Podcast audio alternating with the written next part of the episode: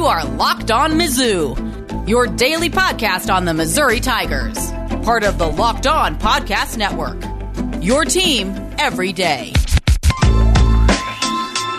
Hey, all you true sons and daughters. I'm John Miller, your Mizzou mafioso and the central scrutinizer of Missouri Tigers football and basketball. And you know what? This episode is brought to you by Built Bar. Go to builtbar.com and use the promo code LOCKED15 for 15% off your next order. And you know what? Joining me today, my frequent co host, frankly, not frequent enough lately, Mr. Blake Stark. He's got a great take on UCLA that I had to had to bring him in for. I think all of you Mizzou fans will enjoy his UCLA take from, of course, that great game the other night between Gonzaga and UCLA. But you know what, Blake? I think we got to start with Xavier Pinson and just basketball in general. You know what? You haven't been on the show since uh, since the NCAA tournament, right? Since the end of the season. I think I I think the last time I was here was the after the Texas Tech win, maybe. The okay, it's been or maybe an Ar- maybe the Arkansas win. I know it's been it's been a while. Right, it's been a minute. It's so, Blake, what what was your kind of overall take on the season? Obviously, ended a little bit disappointingly, but just give me your take. Well, um, it, it seemed it's it felt like it was kind of inexplicable while it was happening. Like we kept getting out to these runs and we kept giving up leads, and then and you I, it was hard to put the whole thing together and what was happening. And then at the end of the year, when we started to get this transfer news, and I've this, I've always had I've always loved Xavier Pinson. right. Know, I've had a nickname for him on the show before. Yes, uh, very creepily, you, know. you, called him Sex Xavier oh, Pinson. Yeah, yes. yeah. So, um, been a big fan of his since he got here, and I thought he had a lot of potential. And I thought maybe this year he was finally going to have the, you know, the the cuffs off and let him let him play and let him have a little more. And I, and I felt like maybe he was being held back during this last stretch where Missouri kind of faltered or, or you know just wasn't very good. Right. And then you go look at the the numbers, and he actually is like the worst on the team in plus minus. And I think the really the slump of the team has a lot to do with his performance. Like Dru Smith was still pretty good. Right. Tillman was still pretty good.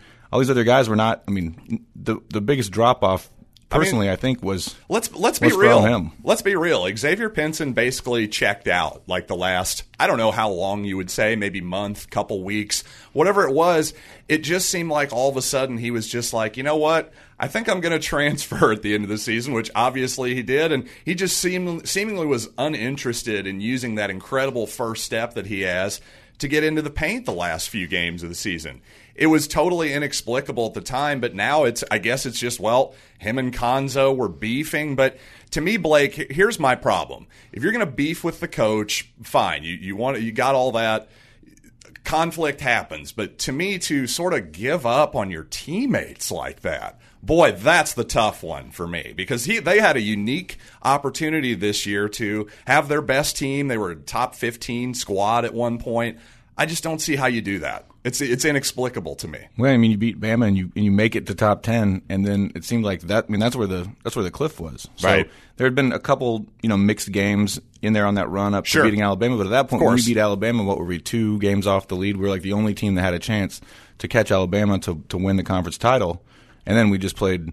I mean, then we just we we I don't know. We, we, I don't remember. I know we wound up at like 500 in conference, but I don't remember exactly what the sure what either side of that was. But then you drop down to finishing what like eighth, seventh or eighth in the yeah, conference. Yeah, I think seventh. Yeah, from from two with a chance to to take over. Right, and it it just seems like yeah, if you're not going to get if you're not motivated there, even if you have problems with the coach, can't you can't you get enough joy out of like winning and getting that? That's know, my thing. What goes along with that, and your teammates like. Isn't that mean something for all right. you guys together? And, and here's the other problem: it's boy, it's just tough to see that in his final four teams he put out on social media that it, I, I, believe Auburn, Arkansas, another SEC squad, which I, am forgetting now at this moment, and Nebraska. So there's a pretty good chance we might see Xavier Pinson play against us next season. I'm sorry nobody cares about my high school basketball career, obviously. Even I don't care about it at this point. It's been 20 years ago.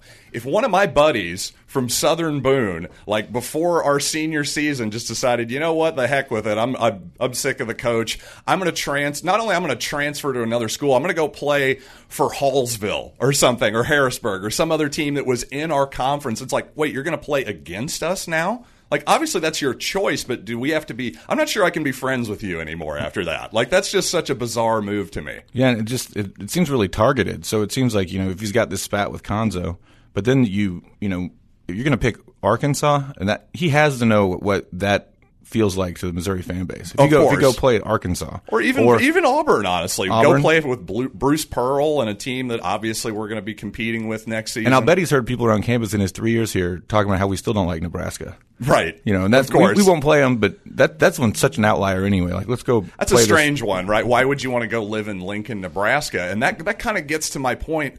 What does Xavier Pinson want? I think that would be my first question to him because this past season he had the fourth highest usage rate in the conference. And guess what? The previous season he was number 2. So the guy had the basketball all the time. The offense was basically geared around what he did well. And in fact, I thought Dru Smith kind of moved off the basketball at one point last season quite a bit to, to essentially facilitate Pinson and to make the game a little bit easier for him. So it seemed to me that Cuonzo Martin actually kind of bent over backwards to make everything easier for Pinson and to play to his strengths. So this idea that oh well he'll be better off if he goes somewhere else or uh, how based on what Wh- why what other situation is he going to have a better chance to quote unquote showcase his talents as kids like to say these days Yeah, I think you know one of the things that we had concerns about with Cuonzo during his first couple years was the just the pace of play. Sure. and how he just didn't you know didn't seem like he was trying to score enough. And how that, that was kind of frustrating especially when you have a guy like Pinson and you have you know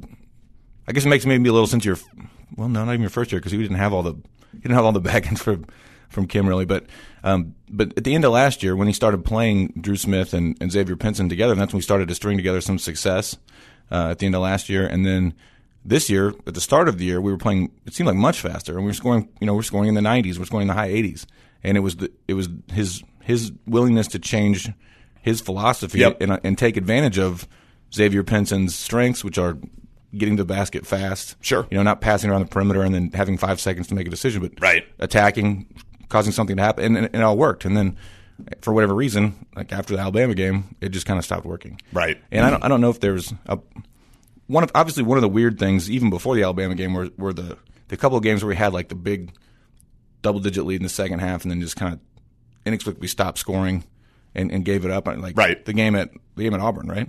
yes Yeah.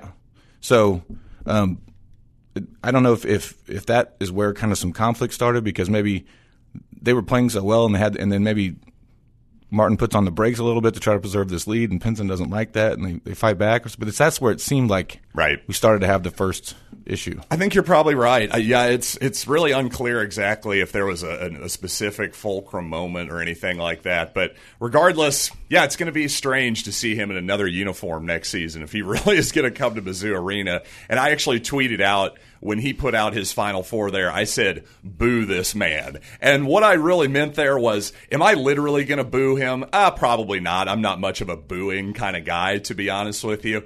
But Gosh, if, if we're going to say, remember when Ryan Robertson, that kid from uh, St. Louis, he went to KU? Every time he touched the ball, Mizzou fans booed him. So if he's disloyal, my goodness, Xavier Pinson's plenty disloyal then. So that's all. I was just voicing my displeasure Sure. there, basically. So I don't know. I'm not I saying, am I, am I literally going to boo the guy? Probably not. But am I going to be a fan of his moving forward? No, definitely not. I, I'm kind of out on him as a, as a player. Yeah, I'm Sorry. A, I'm a bit of a I'm a bit of a scorned lover right now. Just I, I you know was going sure. him. Yeah, I was just cheering for him, so supporting him, standing him the whole time. full-throatedly in support of Pinson. That was an interesting choice Yeah, of words yeah, there, sex and- savior. and but now- anyway, now I'm uh, yeah now I'm now I'm scorned and bitter. So I don't uh, I don't look forward to see, I I don't want to hear much about him anymore. Honestly, I know I, feel don't like want to see my ex-girlfriend anymore. Yeah, I don't those just feel like real personal choices. Like it's not like he's going to Right. Northwestern or Syracuse or you know Florida State or you know all those other places he could go and not Right. and not be right here and be right in our face. And, and again, like I said, you're already at the high major level. You've got the basketball all the time. What do you want? There's nowhere else to go. If he would have went to to the pros, played in Europe or something, that would have made some sense to me. That would have been fine. This whole thing, just a little bit weird. I, I just truly don't understand what he wants. Quickly, I just want to tell you about betonline.ag, the fastest and easiest way to bet on all your sports action, whether it's March Madness, the NBA, hockey, or even award season, reality television. They've got it all covered at betonline.ag. And here's the best part we at the Locked On Podcast Network have a great deal for all of you. Go to betonline.ag, sign up for a free account, and receive a 50% welcome bonus on your first deposit when you use the promo code locked on. Once again, that promo code is locked on for a 50% welcome bonus on your first deposit at Bet Online, your online sportsbook experts.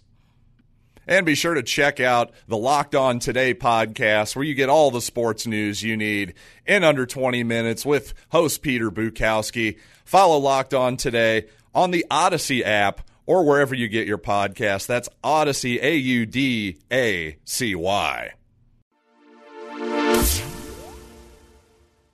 We've got actually three new guys coming in, two of which I'm I'm pretty uh, encouraged about. Honestly, I think the kid from Ball State, Coleman, Jarron Coleman. I think he's known as Boogie, I believe, but he seems like he should be a, a great addition, honestly. A, a, point guard who can shoot, a guy who can handle and shoot. Sign me up. I'm all about it. Then the Amari Davis kid from Green Bay seems like he's a good a good scorer, not so much of a three point shooter.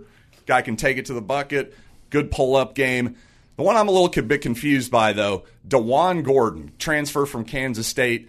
Looks like he's about 6'4, 190, and he can't shoot that that worries me a little bit. I got to be honest, and I don't know. Maybe Cuonzo likes his defense, but you know, if I were Cuonzo, I'd be leaning a lot more toward the offensive skill side of the ball in terms of recruiting right now. But I don't know. Two of those three guys I like. Do you have any thoughts there? Yeah, I'm a big fan of the kid from Ball State, and I just I hadn't heard much about you know Mari Davis, but then I watched some film, and he just looked like he's he's just wants to get in there and score. Like he just takes tough shots and, right. he, and he finishes with contact, and he does those things like we that I think that's a, a, very pivotal thing we saw this year when we stopped attacking the basket.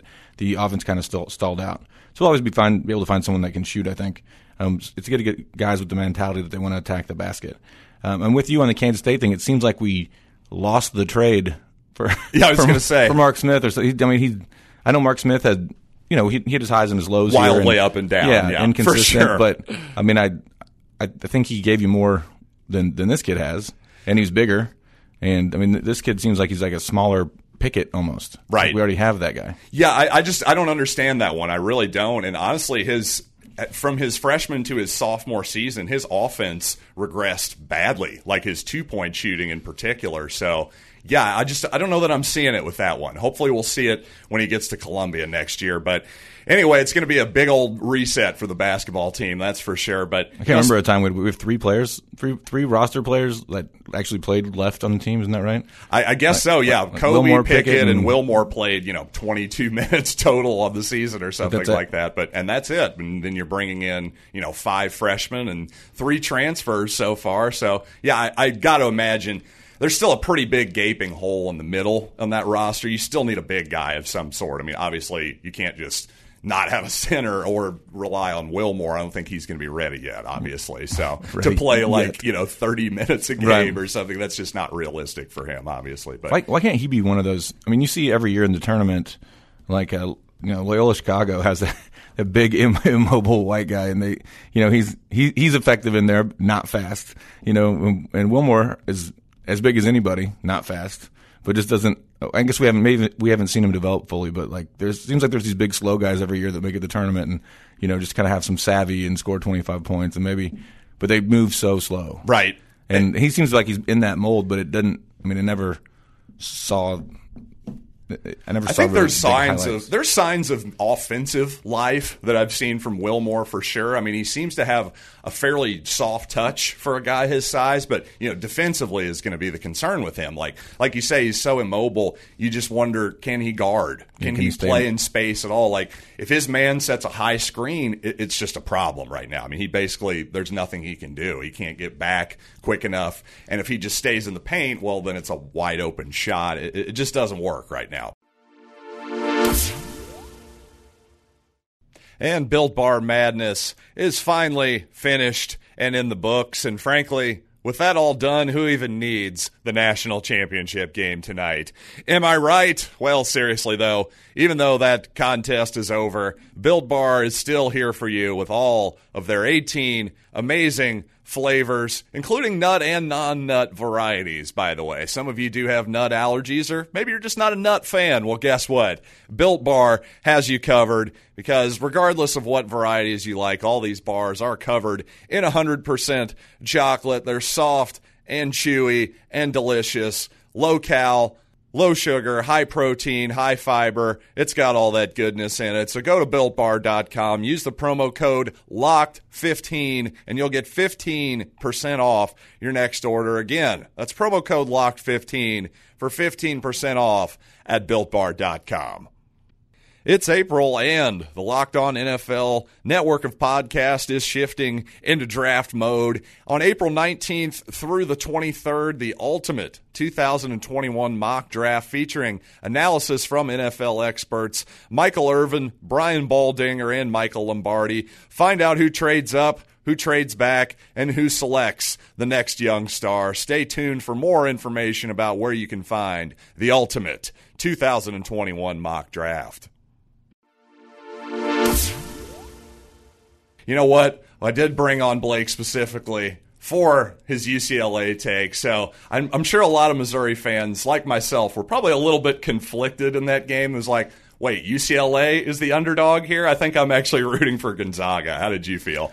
Well, I mean, I I've been on this Gonzaga just bandwagon since the tournament started. Like I thought, you know, you always had this worry with Gonzaga that they're going to be, you know, they they, they have gotten better in the years. Like they front weight their schedules. They did play a lot of tough teams early. Sure, they, they played tough KU teams. and Virginia right. and all different they should have played should have played Baylor, but the COVID thing they missed that game anyway. Oh, okay. So, uh, but then you know they go through that that tough early season schedule, and then they wind up in their conference schedule, and it's just soft. Right. There's nothing they can do about it. right. It's soft, and they and they sleepwalk through that, and maybe sure. lose one game to St. Mary's sometimes. Right. Um, but they sleepwalk through that, and then they get to the tournament, and they win their first game because they're high seed, and then they run into hard matchups, and they then they run out of steam. So you you kind of wondered if that was going to happen, but I'd watched the first, you know, three games that they'd played, and they'd just been, or the first four games that they played, and they, no one was even close to them. Like I thought USC was going to give them, a, get, could have possibly given them a, a you know tough battle because they had length in the interior and they had that that interesting zone defense that they played, and sure. you know they like obviously you saw what they did to Kansas, right? But then Gonzaga just ripped through USC like no problem, and then you watch UCLA play Michigan in the other regional final, and it's just it's just a snooze fest. I mean, it's in the it ends in the 40s. Right. I mean, the game was they couldn't make anything. It was it was like watching the high school ball. Yeah, it was just surprising UCLA was able to keep up. Yeah, so sure. that was the first yeah. thing that surprised me is that they're you know they're they're they're trading basket for basket for basket, and, and the game's going where it is. And then I started thinking, well, oh, UCLA is going to win this, and I thought, well, you know, a that sucks for my bracket, but b this is kind of I just you know they're there's a bunch of kids that are we're an 11 seed in a play-in game, and they're going to beat the number right. one seed and go on. So I, I was kind of rooting for them, but then I so anyway, back anyway, I just get into the game. Right? Sure. I, honestly, as, uh, as the game's going on, I'm starting to get increasingly annoyed that UCLA is, is in another Final Four yeah. as an 11 seed, and I'm like, Missouri has never made a Final Four, and UCLA is just here again. I was mm-hmm. just like, all right, screw them, let's go Gonzaga. Yeah. And of course, the Tyus Edney thing factored in as well, which, of course, Blake, that's what you were going to mention. Yeah, right. Like the ending of the game, of course, it couldn't have been better in your opinion. Yeah. So, oh shit. Uh, Okay, back. So anyway, oddly enough, I was watching it at your house by myself because I was out there with Jack and, and you know and Mel and my sister-in-law yeah, and my yeah, wife, yeah, and your and your daughter. And so I was I was trying to play with her, but I was kind of going back and forth. And I got in front of the couch, and I was watching it, and I watched the end, and then uh, you know.